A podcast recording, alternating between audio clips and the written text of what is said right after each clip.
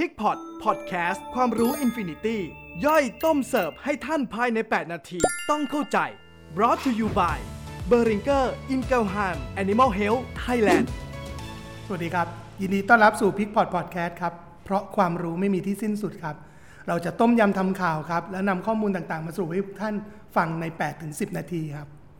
ใน EP ที่ 5 ที่ผ่านมานะครับ เราคุยกันไปถึงเรื่องของgut health นะครับ หรือเรื่องของลำไส้นะครับ ในเรื่องของการสุขภาพของลำไส้มีความสำคัญอย่างไร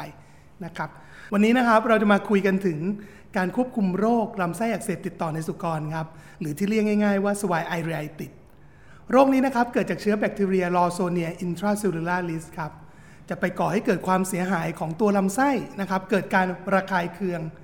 และอย่างที่เราคุยกันไปใน EP ที่แล้วครับ เวลาเกิดการระคายเคืองของลำไส้เนี่ยส่งผลกระทบแน่นอนนะครับ ต่อระบบภูมิคุ้มกันของสุกรนะครับ รวมถึงเรื่องของความสมดุลของจุลินทรีย์และเชื้อแบคทีเรียต่างๆ ที่อยู่ในลำไส้ครับ เราพบว่าโรคนี้นะครับ เวลาที่เกิดขึ้นแล้วเนี่ยจะส่งผลให้หมูขุนนะครับ แล้วก็แม่สุกรสาวเนี่ยเกิดปัญหาท้องเสียแบบมีเลือดออกเกิดขึ้นได้ หรือบางครั้งเนี่ยเราเจอภาพของหมูขุนเนี่ยมีในลักษณะของการขี้ออกมานะครับมูลเนี่ยถ่ายออกมาเป็นลักษณะของขี้โครน นอกจากนี้แล้วนะครับสำหรับฟาร์มที่ไม่แสดงอาการทางคลินิกเนี่ยอาจจะส่งผลกระทบครับในเรื่องของประสิทธิภาพของการเจริญเติบโตดังนั้นวันนี้เรามาดูกันครับว่าการควบคุมโรคตัวนี้เนี่ยส่งผลอย่างไรได้บ้าง ต่อประสิทธิภาพของฟาร์มครับแล้วก็ความคุ้มค่าทางเศรษฐกิจ ชวนทุกท่านมาคุยครับ งานแรกเนี่ยหยิบมาจากการประชุมวิชาการนะครับ EHPHM นะครับหรือว่า European นะครับ Symposium of Porcine Management นะครับเป็นเรื่องของการจัดการแล้วก็เรื่องของสุขภาพเนี่ยที่จัดขึ้นในยุโรปเป็นประจำทุกปีนะครับดรราฟาเอลซิโมนครับนำเสนองานวิจัยนะครับ ในเรื่องของการใช้วัคซีนเชื้อเป็นชนิดป้อนปากครับ ให้กับตัวหมู แล้วดูครับว่าประสิทธิภาพในการทำงานต่างๆเนี่ย สามารถที่จะปรับปรุงขึ้นได้ไหม ทั้งในแง่ของการควบคุมเรื่องโรค และก็ประสิทธิภาพในการผลิตครับ จากข้อมูลนะครับในประเทศสเปนเนี่ยโดยดรซิโมนเนี่ยได้ให้ข้อมูลไว้ว่าปกติแล้วครับเมื่อ prevalence นะครับหรือว่าเรื่องของการเจอตัวเชื้อ r o s o n i a intracellular หรือว่าปัญหาโรคไอเรียติดเนี่ยเจอได้ค่อนข้างสูง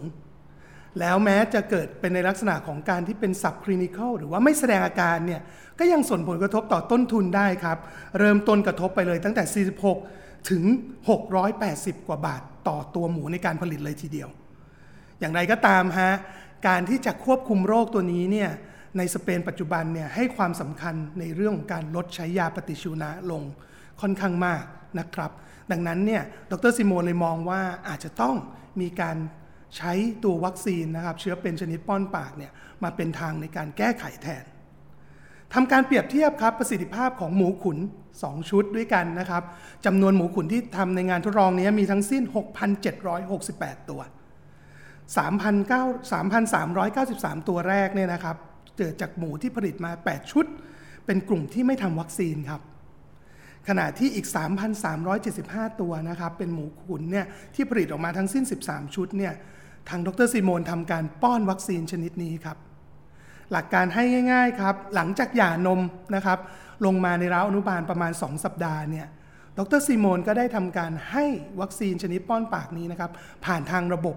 การให้น้ำของทางฟาร์มหลังจากนั้นก็มาติดตามตัวเลขประสิทธิภาพครับ น้ำหนักเข้าน้ำหนักจับออก ตัวเลขเรื่องของวันเลี้ยงในร้าวนะครับ เฉลี่ยวันเลี้ยงเนี่ยมากน้อยเท่าไหร่ รวมถึงตัวเลขประสิทธิภาพการเจริญเติบโตต่าง สิ่งที่เราเห็นได้ฮะจากงานนี้เลยก็คือจำนวนวันเลี้ยงที่ใช้เนี่ยในร้าวขุนสำหรับกลุ่มที่ทำวัคซีนเนี่ยลดลงไปนะครับสามารถปิดชุดได้เร็วขึ้นถึง 10 วันครับ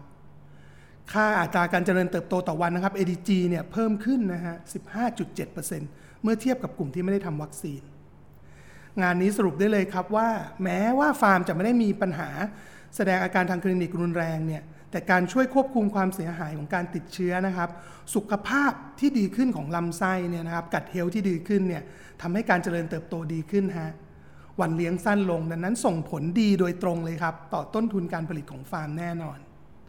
นี่เป็น part แรกนะครับในเรื่องของการช่วยควบคุมโรค แล้วสามารถเพิ่มประสิทธิภาพ และส่งผลดีต่อเศรษฐกิจของฟาร์มนะครับ ส่วนที่2ครับงานที่เราอยากหยิบมาคุยนะครับ เป็นผลงานในปี 2018 นะครับโดยดร. Fernando Leite นะครับตีพิมพ์ครับในเรื่องของการใช้วัคซีนเชื้อเป็นนะครับชนิดป้อนปากที่ควบคุมโรค Lawsonia intracellularis เนี่ยส่งผลดีครับในการลดการขับตัวเชื้อ Salmonella enterica นะครับ Typhimurium ซึ่งแน่นอนครับอย่างที่เราทราบกันดีว่าจริง ๆ แล้วเนี่ยตัวซามโมเนราไทฟิมูเรียมนะครับตัวนี้เนี่ยก่อให้เกิดปัญหานะครับท้องเสียในตัวหมูนะครับในสุกรต่างๆ รวมถึงก็ยังเป็นตัวเชื้อแบคทีเรียสำคัญที่มีความเกี่ยวเนื่องกับฟู้ดบอลนะครับหรือเรื่องของอาอาหารเป็นพิษในคนด้วยนะครับดังนั้นเนี่ยดร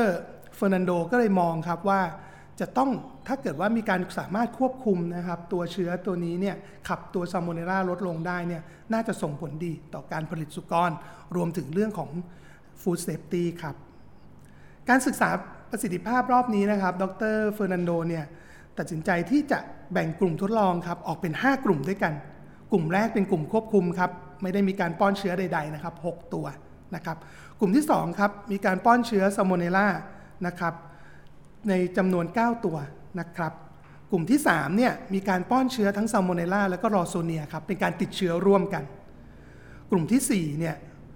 ป้อนเฉพาะตัวซามโมเนล่านะครับแล้วก็มีการป้อนวัคซีน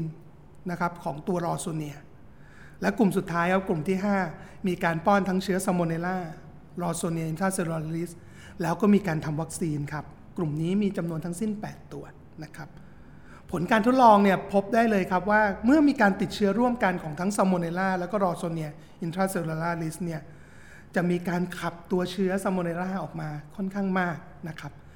แต่เมื่อเทียบกับกลุ่มที่ 5 นะครับ ที่มีทั้งการป้อนเชื้อ Lawsonia มีการป้อนเชื้อซามโมเนราแล้วมีการทำวัคซีนเชื้อเป็นชนิดป้อนปากเนี่ย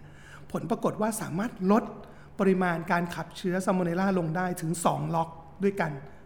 โดยที่เป็นการคำนวณนะครับ ปริมาณเนี่ยเทียบกับต่อกรัมนะครับของตัวมูลสุกรที่ขับออกมา ข้อมูลนี้นะครับเห็นได้ชัดเลยว่าในช่วง 7 วันแรกหลังจากที่มีการป้อนเชื้อนะครับติดเชื้อไป แล้วมีการทำวัคซีนควบคู่ไปเนี่ย ช่วยลดปริมาณลงไปได้นะครับในการขับเชื้อลงไป นอกจากนี้นะครับถ้าเรามาดูที่จำนวนของตัวหมูนะครับจากหมูกลุ่มทดลองต่างๆ ที่มีการขับตัวเชื้อ Salmonella Typhimurium ออกมาแล้วเนี่ยเราจะพบได้เลยครับว่ากลุ่มที่มีการทำวัคซีนป้อนปากร่วมด้วยเนี่ยหลังจากติดเชื้อไปแล้ว 7 วันเนี่ยสามารถควบคุมนะครับพบการขับเชื้อออกมาเพียงแค่ 38%นะครับเจอแค่ 3 ตัวจาก 8 ตัวเท่านั้นเอง ขณะที่กลุ่มอื่นๆเนี่ย หลังจากป้อนเชื้อไปแล้วเนี่ยภายใน 7 วันเนี่ยจะมีการแพร่เชื้อออกมา 100%ครับ จากงานของดร. Fernando นะครับ เราจะเห็นได้เลยครับว่าการควบคุมความเสียหายของลำไส้นะครับ จาก Lawsonia เนี่ยแล้วก็ยังช่วยรักษาสมดุลนะครับของจุลินทรีย์และแบคทีเรียในลำไส้ต่างๆเนี่ยส่งผลดีครับต่อการควบคุมเชื้อแบคทีเรียที่ก่อโรคอย่าง Salmonella Typhimurium วันนี้นะครับเราได้เห็น ความสำคัญของการควบคุมนะครับ gut healthนะครับทั้งในแง่มุมของประสิทธิภาพ แล้วก็ในเรื่องของการลดการแพร่เชื้อของซามโมเนล่าเรียบร้อยแล้วนะครับ ก็หวังว่าทุกท่านนะครับจะได้เห็นความสำคัญนะครับ แล้วก็ประโยชน์ในการดูแล Gut Health ซึ่งจะเป็นเทรนด์ต่อไปในอนาคตของการเลี้ยงหมูครับ หากไม่อยากพลาดข้อมูลดีๆ ต่างๆ ที่เรานำเสนอไปนะครับ สามารถติดตามพวกเราได้ครับ p i c p o d Podcast นะครับทาง Spotify YouTube Channel นะครับ t a l k a t e c h Facebook และ Line นะครับ p i c k y Connect ครับสำหรับ EP นี้สวัสดีครับ